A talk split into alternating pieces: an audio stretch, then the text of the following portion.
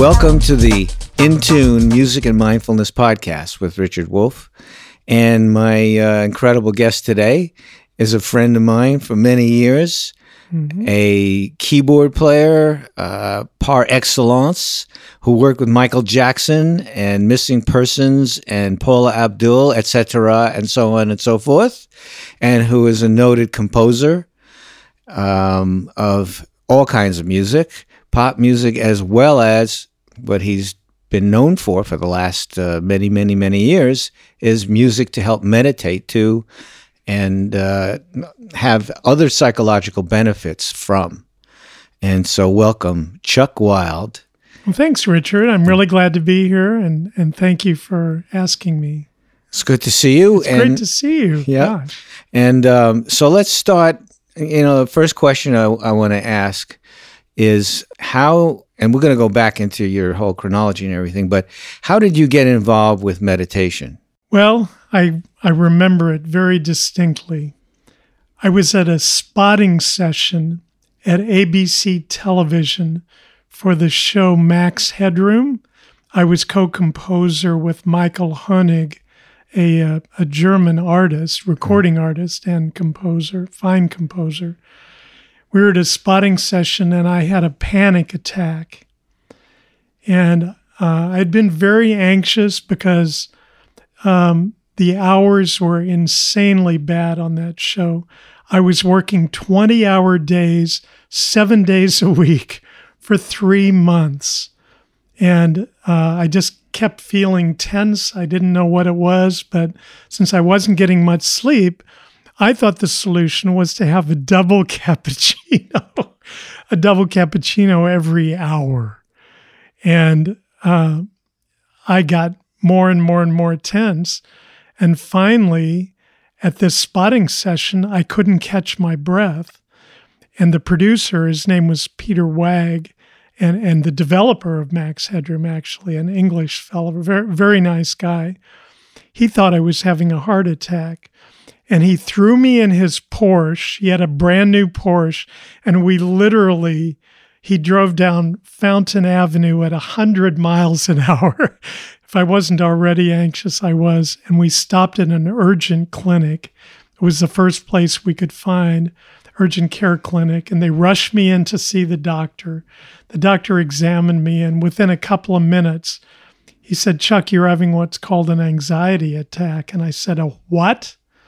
And he said, "An anxiety attack." He said, "There's nothing wrong with your heart." Yep. Except that it's beating fastly and you're hyperventilating and you're sweating and you're very nervous. Mm-hmm. and I I said, "Wow." And as time went on, he did some more tests and and when I got ready to leave, you know, he said, "Well, there's two things you can do." He held up a bottle of of Xanax in one hand, and in the other hand, he held up a sheet of paper.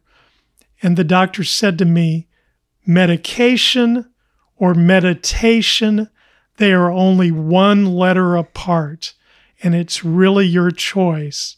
He said, Here's a prescription for the medication. And I think he gave me some samples. And here's the piece of paper. That's so great. He said, There you go. That's so great. Amazing. That, That's I love it. And the, the meditation instructions are still the meditation I do today. How many years later?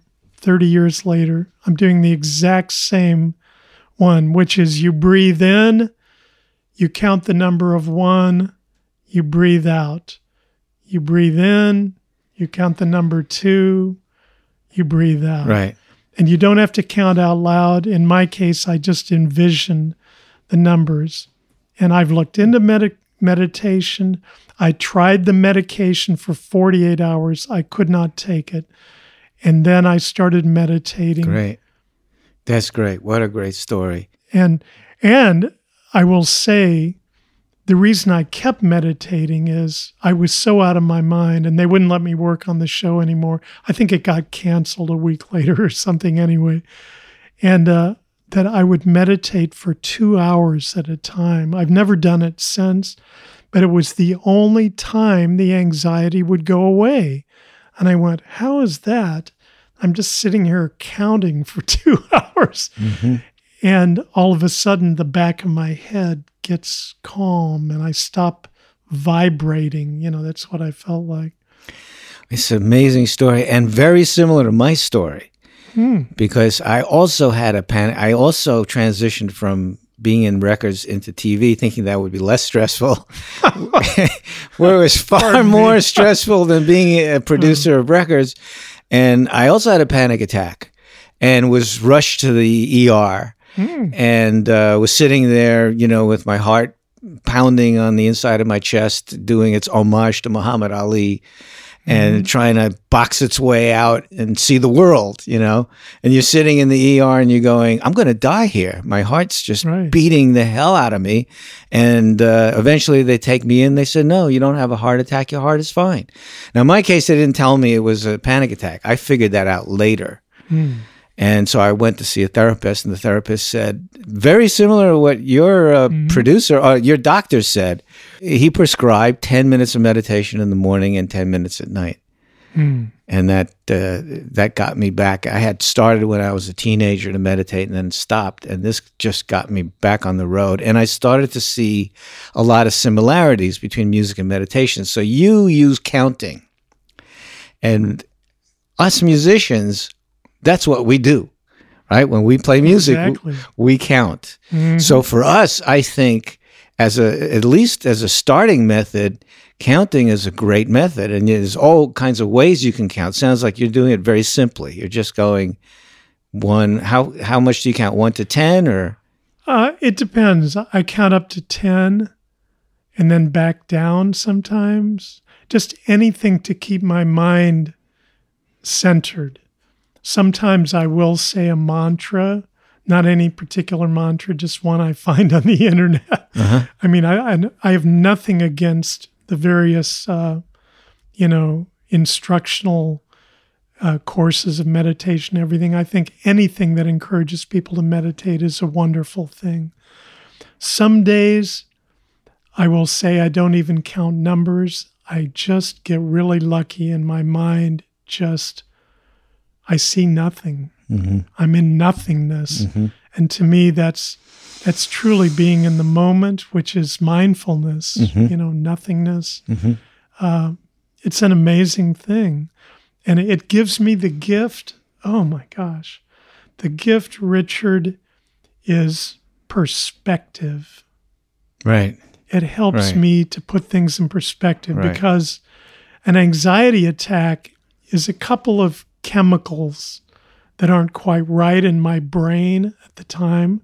A little too much adrenaline, the interplay of cortisol and Right. adrenaline, epinephrine, another word for adrenaline. It's coming out, and it may be coming out because I'm exaggerating. My response to something is exaggerated. So to have the perspective of knowing what the rational thought is. Uh, I wanted to share one other thing that I've used ever since I discovered it. And it kind of, you know, you hear a lot of people saying that anxiety and depression go hand in hand. Right. And um, in my case, uh, I lost 60 friends to AIDS, more than 60, really. I, I had to stop counting at some point. All these friends uh, passed away, and I was unable to grieve. So I never felt depressed. I only felt anxious. But as I started working with a counselor, a therapist, after about three or four years, I was able to grieve. And I realized that sadness and depression kind of feel the same. Depression is more a hopelessness, and a, a grief and sadness are just a normal response to an abnormal situation. You know, so many people dying. Um, so, uh, just a lot of lessons. But what I wanted to share was cognitive therapy and uh, a book called Feeling Good. And I don't any get any percentage. The book has been a- around for many years. It was a bestseller, I believe, in the late 70s. Who wrote it? And it was written by David Burns, a doctor. And it's about the, the work of Aaron Beck, who is now 97 years old. And in the 1930s and 40s, he was treating a lot of people with depression and anxiety. And he found that every single case, every case that he ever treated, had one of the 10 cognitive distortions um, that he identified. Things like exaggeration, magnification, uh, either or thinking, black and white thinking, thinking right. this happened, so that must happen. That's right. called fortune telling. Right. These are all the cognitive distortions. And to this day, I use that to, you know, I'd rather brainwash myself mm. into how to think rationally. And I, to this day, I use the three column work. You write down in, in the left column what the automatic thought is. It's like, I'm never going to get finished with this piece of music, and the network courier is standing outside the door, and, and it's going to be the end of my career. Right. You write down the thought in one column, then you identify which cognitive distortion it is. And in this case, that would be uh, fortune telling. It would be either or thinking, black and white thinking. It would be a magnification, exaggeration. And then over in the third column on the right, you write down a rational response. The producer of the show may not like me for missing this deadline and yeah. causing his show to be, yeah. you know, to arrive late at the network. Uh, but you know they'll just have to play a rerun. Easy for me to say, right? But you know, so that's great. That's, that's, very. That's what it all led to for me. That's a very scientific approach to a very, to a very simple way of looking at it too, which is that we all tell each other and ourselves. We tell ourselves mainly stories all the time. Mm-hmm. We have a narrator that's constantly narrating in our minds. And what, what, mindfulness does is it makes you aware of that narrator and the story that you're telling yourself mm. and realize, hey, this is just a story because we love stories. We right. always want to be hearing stories. And mindfulness, when you're aware of the process, it's less toxic, it's less potent. You say, okay, I know what's happening. I'm just telling a story. Mm. So what you've enumerated here, you're calling it cognitive conf- uh, distortions. Cognitive, yeah, that's a that's a scientific term for basically the same right. idea. You have a certain amount of discipline and a scientific. You have a very artistic mind, but you're also very scientific, so you can combine those two. So I, I want to get dive back into the the music business. Mm-hmm. You you've been a musician your whole life. Mm-hmm. And you talked about your TV, but before you were doing TV, you were doing all this other great stuff, mm. making records. So you were a keyboard player. Uh, you played. Tell us about uh, Michael Jackson a little bit. Well, let's see. Um, I started working for Michael. I kind of need to go back a little earlier. Go ahead. Uh, about how I got that gig. Yeah.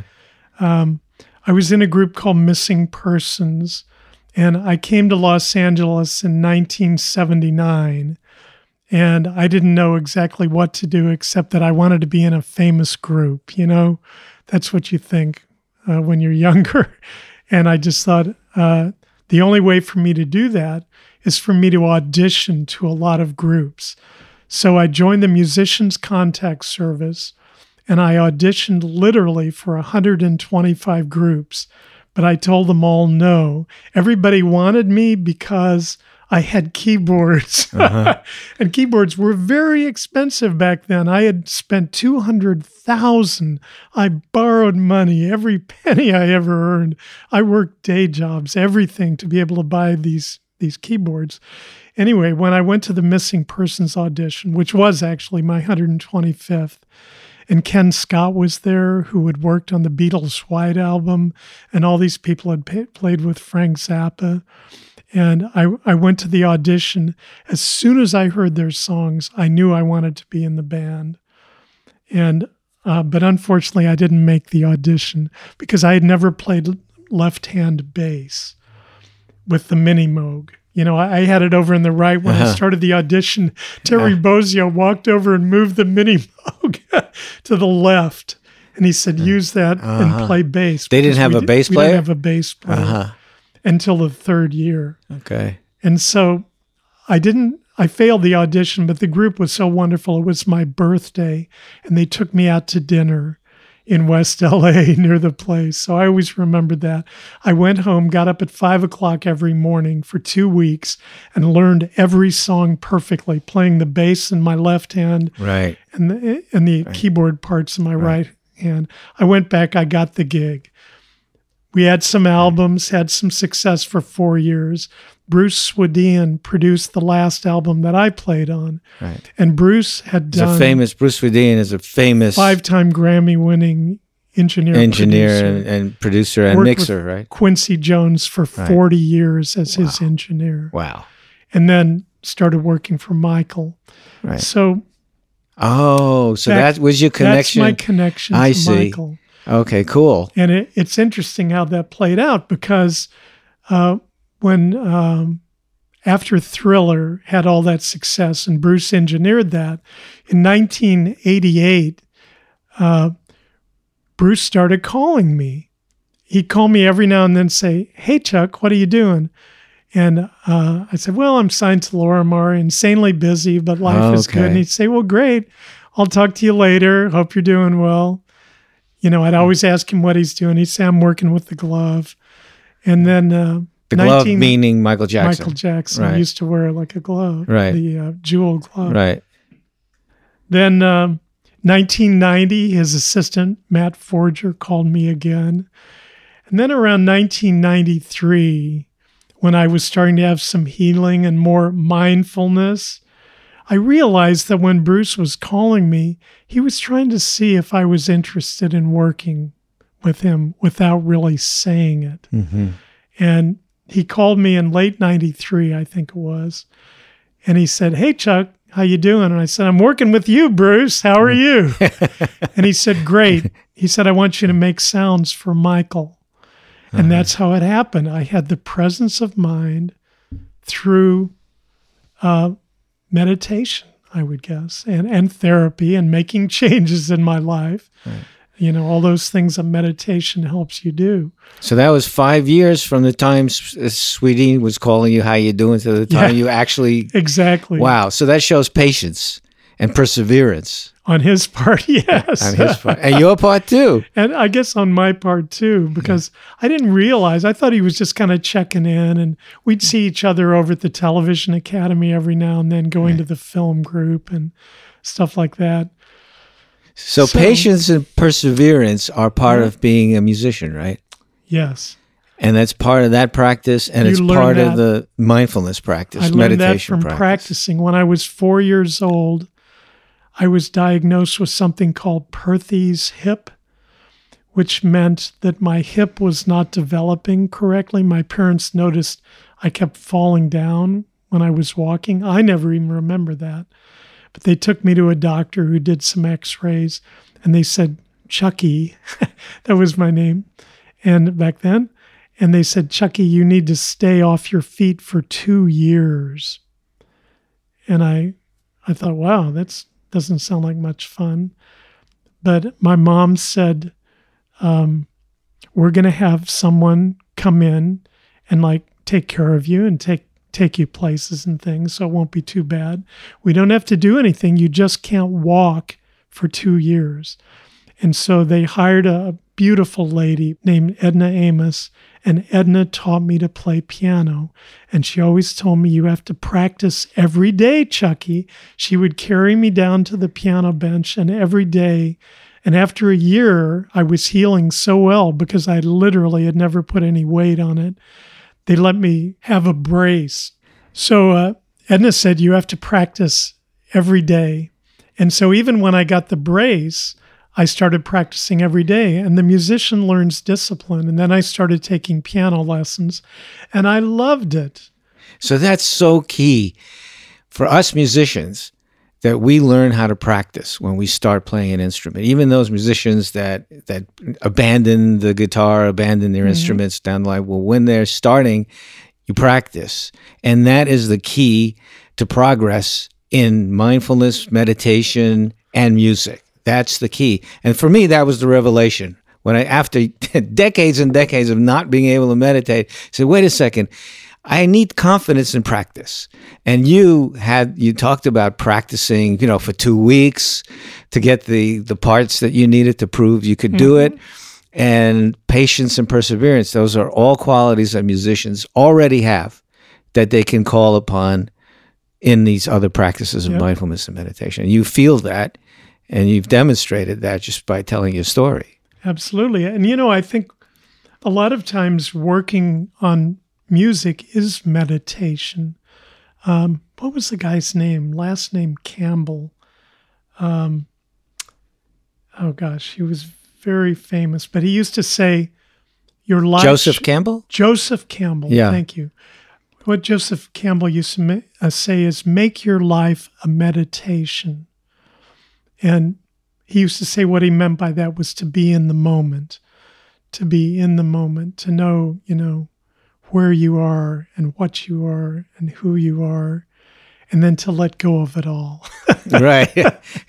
That's an interesting kind. Well, my point being about music and meditation is that uh, meditation to me has two parts concentration and insight or mindfulness. And in music, you do involve the concentration. You're concentrated but the mindfulness part isn't there because you're totally enthralled and raptured by the sounds that you're making or listening to. And in mindfulness, you need silence, you need space, you need silence. Mm-hmm. And to me, that's that's the next step.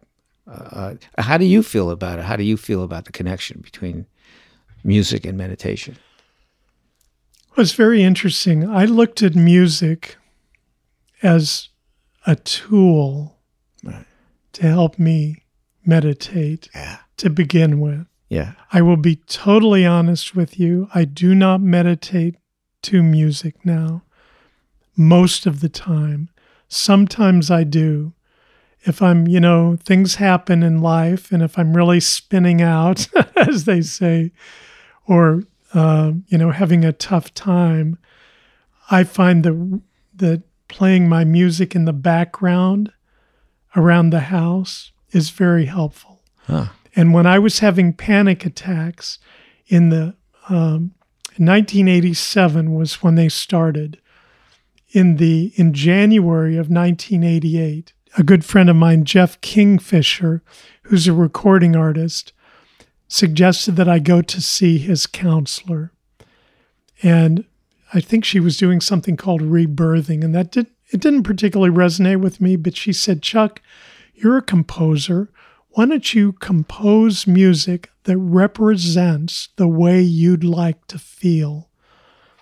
And that led me to wow. recording the first piece in 1988 or late 87, I can't remember which, uh, called Zero Degrees Zero. And I named it that way because that's what I felt like. I felt like it was at the zero point of my life. Right. And uh, having, you know, anxiety and panic is just, gosh, was really, really rough to manage. And uh, I did this music and I let it run. I did a 30 minute cassette of it and I let it run 24 hours a day. I made other cassettes. Uh, I bought two or three. I'd made quite a bit of money doing Max Headroom, every penny of which I spent on doctors, other than making hundreds of CDs and taking them out to the hospices and the cancer clinics and the AIDS wards and things. There were AIDS wards in hospitals. I remember going to USC General Hospital, Los Angeles General Hospital downtown to visit friends and taking them uh, sometimes cassette players if they didn't, you know, it was cassettes back then, no MP3s. Right. And interestingly, throughout the years, I have had people uh, tell me over and over that they play Liquid Mind in the background, um, you know, in the background around their homes. Uh, people who are undergoing cancer treatment and just who have this level of anxiety and, and a question about whether they're going to survive, you know, really big stuff. And, and sometimes it brings me to tears, I will say. Um, I've had thousands of of emails and for all different kinds of healthcare issues and from healthcare practitioners.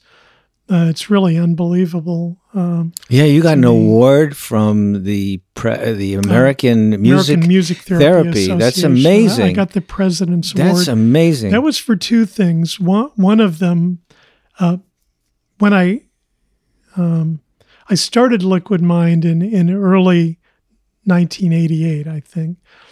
Uh, but I didn't actually put it out commercially until 1994. And I was trying to figure out how to promote it. Mm-hmm. And I thought, you know, I'd already sent it out to 40 labels, and every single one said, because I was working for Michael Jackson, they said, "Yeah, we can't wait to hear it. Let's let's listen." And they all came back and said, "Well, if you could add drums and a little electric yeah. guitar, or at the very least acoustic guitar," and I said, "You don't get it.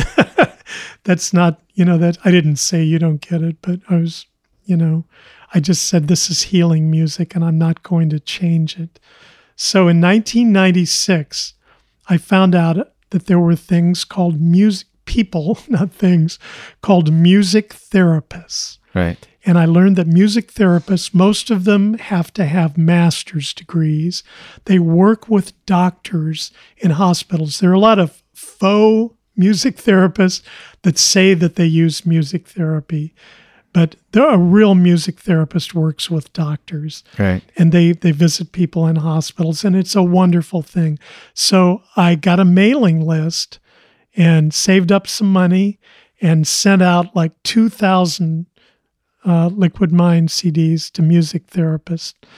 And um, about 10 years later, I had become friends with quite a few, including one named Barb Else, who's the, the senior associate, I can't remember her exact title, at the AMTA uh, for, for research and so forth. And uh, she uh, introduced me to the president of the AMTA at the time, uh, who was from Topeka, Kansas, near where my parents lived. Right. Her name was Alicia Clair. And because I was back there from 1998 to 2008, Alicia and I would get together. She was a professor at the University of Kansas, professor of music therapy. And she told me about something called gait training music. And this has nothing to do with Liquid Mind, really, but it's part of the reason I got the award. I'm coming to that, uh, or the recognition. Um, gait training music has been widely researched as helping people who have strokes, paralysis, or Parkinson's disease. It helps them learn how to walk and how to regain functionality. Um, what kind of music is and it? it is any kind of music with a beat that has a click on top of it. You have to have the click because there's something in the frontal cortex of your brain that involuntarily moves to it. There's uh, a couple mm-hmm. of neuroscientists, mm-hmm. Ani Patel and John Iversen, who have a parrot who you turn on a drum beat, no matter what the tempo, and the parrot will involuntarily tap its foot to the beat of the music. So it's and quarter it's, note beat. Is that what yes, you, the music yes. has to have a quarter and, note and the click? gait training music, you start out around 40 beats per minute because people, you know, that have had a stroke really have difficulty moving. So uh, they may not be able to walk, but they will involuntarily start moving if they hear this click that's been overdubbed over a very slow version of a piece. So I made, I, I can't remember how many, I think you do it at eight different tempos from 40 beats a minute up to 108. So the music therapist can use this to wow. progressively help people to walk more quickly. And so I did, I think, four or five pieces. Just, I think one of them was chopsticks, you know, and it started out very slow, dun, mm-hmm. dun, dun, dun. but by the end, uh, I did eight versions of it, and the eighth version was dun, dun, dun, dun, dun, dun, dun, dun, wow, and um, and it works. That, and it works. Wow, and it's it's well proven, and music therapists use gait training music. So that was part of it. The liquid mind, which is called, the music therapists call it sedative music. And people who have difficulty sleeping or someone who's very anxious, uh, they prescribe my music. And there's a concept called patient preferred music in music therapy, which means that literally any music can be music therapy. My music, the liquid mind music, is prescribed as sedative. So it's called sedative music. Uh, music with a beat would be called stimulative music. So, uh, so, so, so you're writing music, or you, for the most part, you were writing music to calm people down and enable them to sleep. So if your music is successful, they won't be hearing it; they'll be sleeping. Really, at the end, by the end of the CD, they'll be sleeping. Well, almost. There's a, a little caveat to that. And I would do a quick advertisement that at liquidmindmusic.com is a button on the home page you can click for slip, sleep tips, not slip. There's a button you can click on the home page for sleep tips. And a part of that is based on the research of the father of sleep medicine, William Dement, D E M E N T. And uh, Dr. Dement uh, founded uh, the American Academy of Sleep Music. He founded the very famous uh, Stanford sleep music or sleep program. It's not only, you know, not about music only. And he was one of the discoverers of um, what's it called? RMA sleep. Uh-huh. Uh, Rapid eye movement? Uh, yes, REM sleep. REM, Sorry. yeah. And uh, someone from the label I was signed to, Real Music, someone from Real Music sent him a copy of the album, and he got back in touch. The copy of my Sleep album, the eighth eighth album. There, there are 15 albums right now, but the eighth one was called Sleep. And he made a comment. He said, I'd like to publicly say that I think this music would be very helpful for pre sleep. Uh, he doesn't think that no kidding. sleeping to music is necessarily that good, although research has yeah. subs- su- subsequently changed that. But uh, he said for pre sleep, sure. and he suggests that you listen for 15 to 30 minutes before you go to bed and then just turn it off. Listen very quietly. Uh, there is recent uh, sleep music research that I had nothing to do with, um, showing that that both in youth and in people with uh, um, Alzheimer, that memory is improved. Took you a while to remember that. oh, cognitive dementia. You know, what can I say? Uh, that uh, memory is improved in people that listen to music while right. they sleep. So, oh, while you're sleeping, yes, while you're sleeping, very surprising to me because I don't think I could do that, uh, but a lot of people do. So subconsciously, you're listening. Yeah, and I hear from a lot of people that that do that all the time, and they they think it's a wonderful thing. And wow! I, but I never tell them. I always tell people, please do not drive when you're listening. Um, I I've made a Facebook friend who was a trucker who was in a head on collision, it had nothing to do with music, but he was uh, in bed on his back. His name is Mike Hawkins. He's a wonderful video producer, Cool Breeze Studio, I think. Oh gosh, I may have the wrong name, but uh, he lives in South Carolina, I think. And um, Mike shared with me that for a year he was pretty much in bed recovering from multiple uh, fractures all over his body. Right. And he listened to my music every day, all of the time, and and says that it you know it kept him sane and relaxed and and encouraged and everything. And I have a picture by him in my living room to remind me that it, the music is not just for myself. Yeah.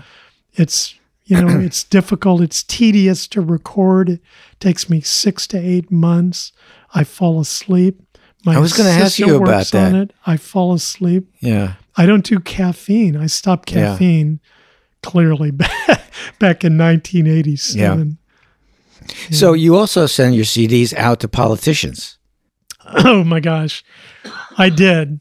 I did. Uh, the most recent CD is called um, Liquid Mind 12. The reason there are 15 is because there are three compilations, but the most recent one is Liquid Mind 12 Peace. And just noticing what was going on in the world, um, so much conflict within the United States, so much conflict uh, between the United States and other countries, and between people within countries. And uh, I just thought, wow, I need to do something about conflict. And I, I didn't want the album to be called Conflict, although I thought about calling it Conflict Resolution. Um, but I ended up calling it Peace. And uh, the topic and the theme of it is conflict resolution. And anytime I talk about the album, I talk about conflict resolution. The, you know, Martin Luther King saying that um, none of us is born hating another person.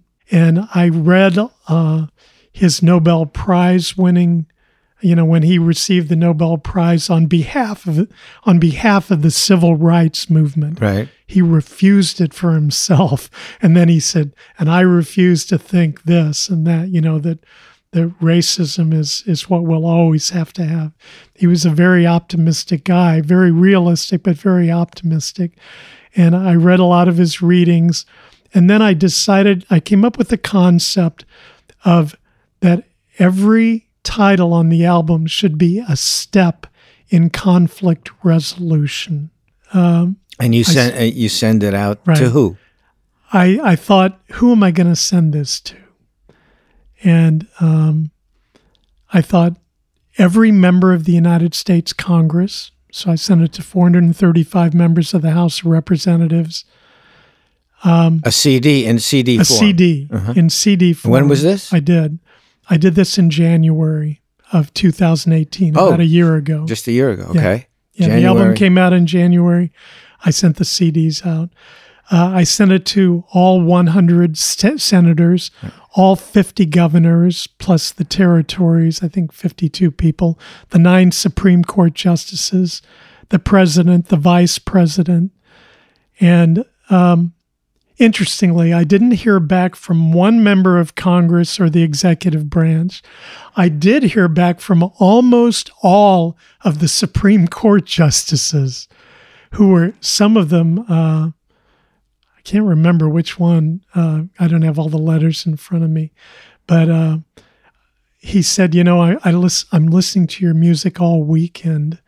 Thank you this is a new no part kidding. of my life. And I'm like, no kidding. Oh my God, that's a Supreme Court justice, like listening to my music. And I heard back from about 15 state governors, and some of them were just, you know, boilerplate. Right. But some of them were people handwritten notes and stuff. And I'm like, wow, there's some people are actually out there paying right. attention. Right. It was like encouraging to me. I also always send out albums. Uh, I send out thousands of albums. Real Music sells them to me at cost, and uh, whatever I'm making in streaming income, I I apply a portion of that towards just sending out as many CDs as I can. Even if people don't have CD players, they'll be curious and they'll go to you know to Pandora or to Amazon Music or Apple Music or Spotify or someplace, and and uh, and I always send out a letter with it and who are you sending these CDs to? Um, prisons, uh-huh. uh, drug rehab programs, oh, okay. um, veterinary hospitals. This time, I think 200, 300 veterinary hospitals. And you're doing this just as a service to humanity, basically. Just yeah, an animal, whatever. I suppose so. Animal yeah. exists. I, I, guess you could say that. I, I don't know. I just do it because it feels like the right thing to do. Uh, and you know, the steps in conflict resolution, I also talk about that in the letter when I send it out. I didn't to the veterinary hospitals, but to everyone else. I talk about the the importance of communication and respectful communication. And that the first uh, title is called At the Center is Love. We're going to interrupt this podcast to give you a heads up that we're going to be playing the song At the Center of Love as a kind of a soundtrack as Chuck talks about it. It's called At the Center is Love. And that's because at the center is love is you know, love is something every human being in the world has in common. I don't care what their politics are, what their religion are, I don't care. Everyone has the ability to love. And so I had to say at the center of love. And then the steps are about, you know, this is possible one on one. It may never be possible that the Republicans and Democrats or the the whatever crats Right. are going to talk to each other and agree on things. But two individuals that might have completely different views, those two individuals can talk and Right. they can be mindful in the moment and they can have nice, quiet, beautiful communication and and find out if they have anything in common. And that's something that that meditation does did for me because I used to think these people that don't don't agree with who mm-hmm. I am, mm-hmm. some people who would wish me dead for being gay, uh, I don't have much in common with them. But then I realized, you know, meditating for years really, that um, I have a lot in common with them. Right. I have love, love of family, love of friends, love of life. And, and that's the gift of meditation. Right. There's so To, many gifts. to see the That's interconnected, yes, there's so many. it's see the- endless yeah. to see the interconnectedness of everybody and everything that exists. It's, there's no real separation. Exactly. You mentioned either or as being a fallacy. Or Mhm. People always framing something in terms of oh, either it's this way or that way, but it could be both. Right? It's could be both at the same time. Right. Um, exactly. Yeah, that's uh, and meditation helps you see all that. and and just the uh, you know w- within the context of meditation I, I mentioned that sometimes i count i would say most times but other times i get into this space where i just there's just nothingness. But that to me is the interconnectedness. You know that's that's the moment when i go you know i just have realizations. I call Right. it perspective. Right.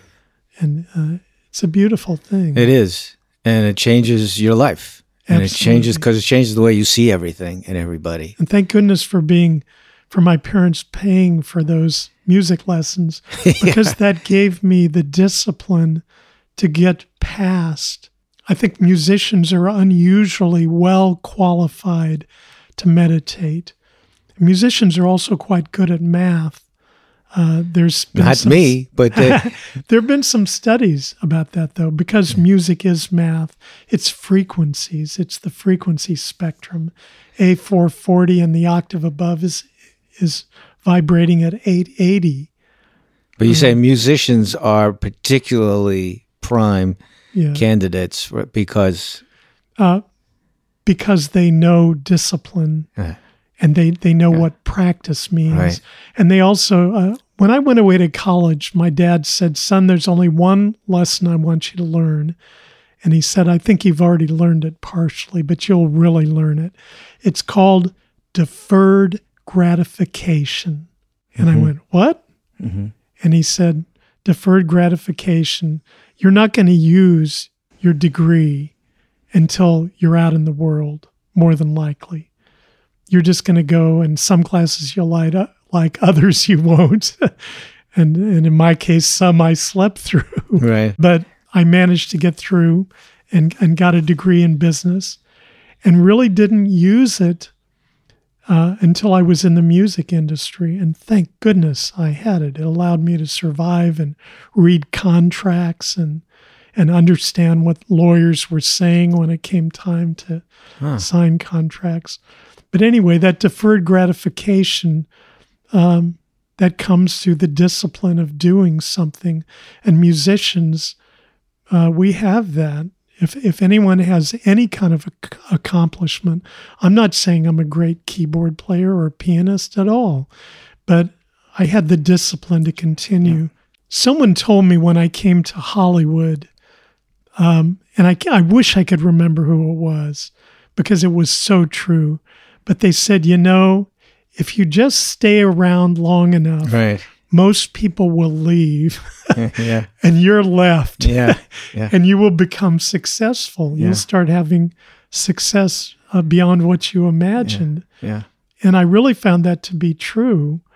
And and a lot of musicians do stay. Right. They stay.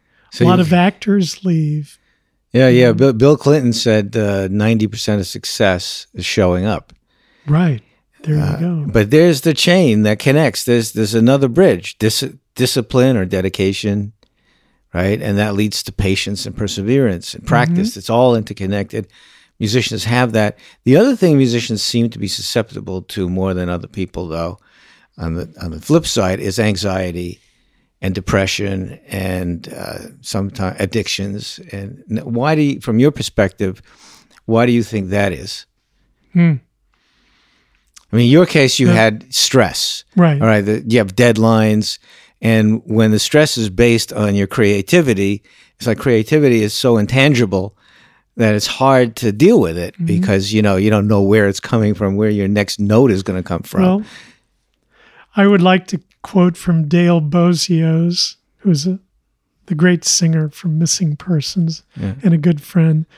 Dale's mom, Dale's mom, Hazel, may she rest in peace, told us once when we were out touring and we were on the East Coast and we had sold out, I think, 40 shows before we were signed.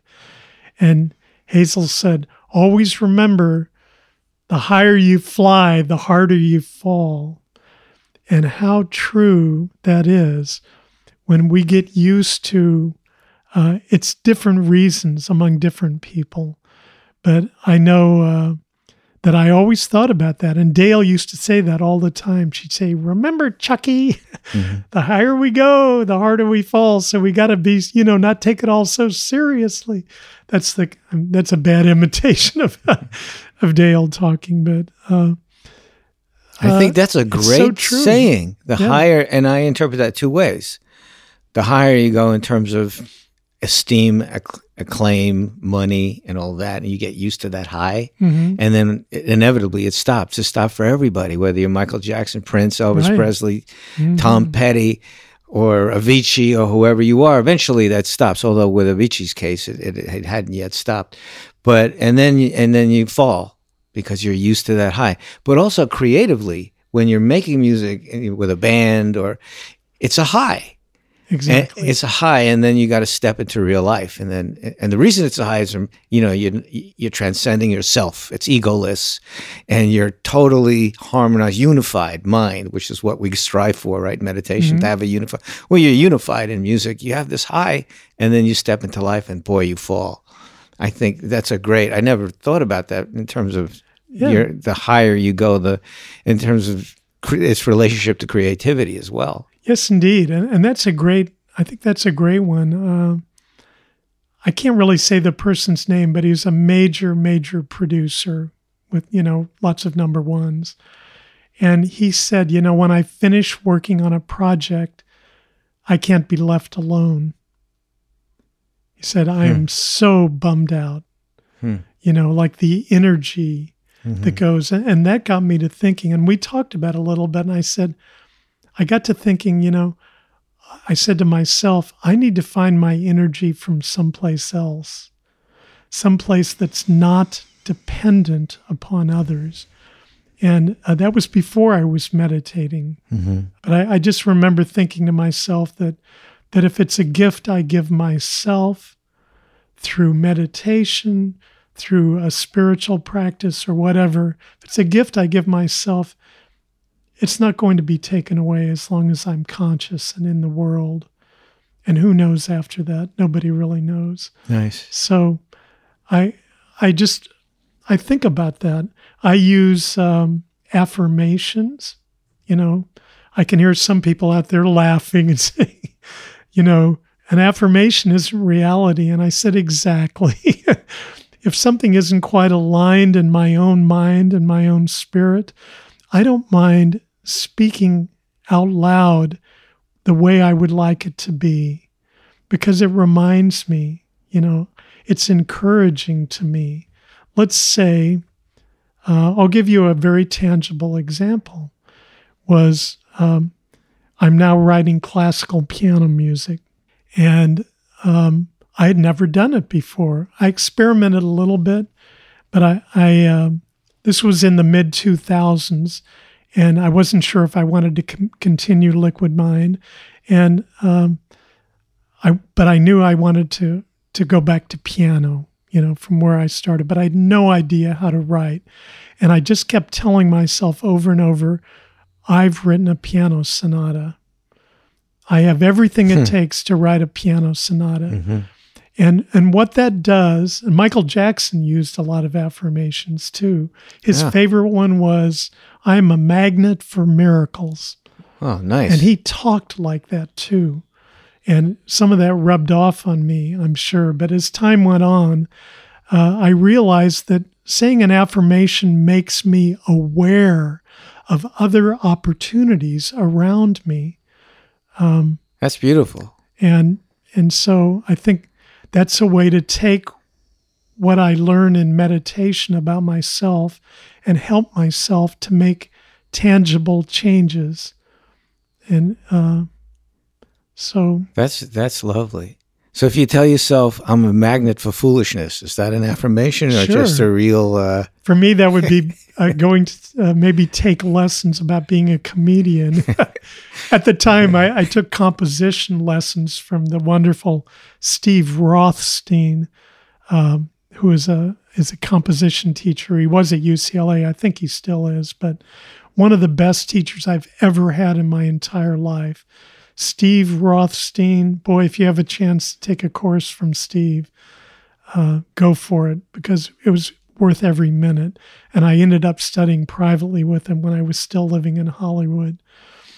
And um, anyway, it, it led to that. I learned a lot about orchestration from Steve, which has helped me in the Liquid Mind series.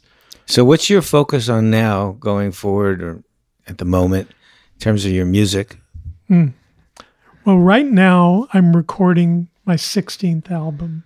Liquid Minds. Yes, Liquid Minds. So really that's the only focus. Okay. I definitely plan on doing more piano music. Um, I I might do some other kinds of creative outlets. I'm just kind of thinking about it, uh, trying an idea on for size, as they say. Um, but uh, yeah, so if people want to buy, simple. what, for instance, what stores would would have Liquid Minds? Um, I don't even, I don't honestly know okay. because it's all streaming. Okay, the way so to support yeah. any musician these days is to go to Pandora, is to go to Apple Music, Amazon Prime, and, and that's where they'll find Liquid Minds. Yeah. And they go to Pandora. What do they just put in? You just uh, type in Liquid Mind. Liquid I don't have the the figure in front of me. My computer right. went to sleep, but yeah. there's something like 400,000 liquid mind stations or 300,000. No I can't remember. Wow. Uh, and they just, you know, that'll serve you liquid mind along with some other music. If you go to Spotify and put it in, you'll see there's a four hour long sleep playlist of liquid mind. There's um, you know you can just listen to different albums. And same thing with apple music and amazon. You can just listen to that.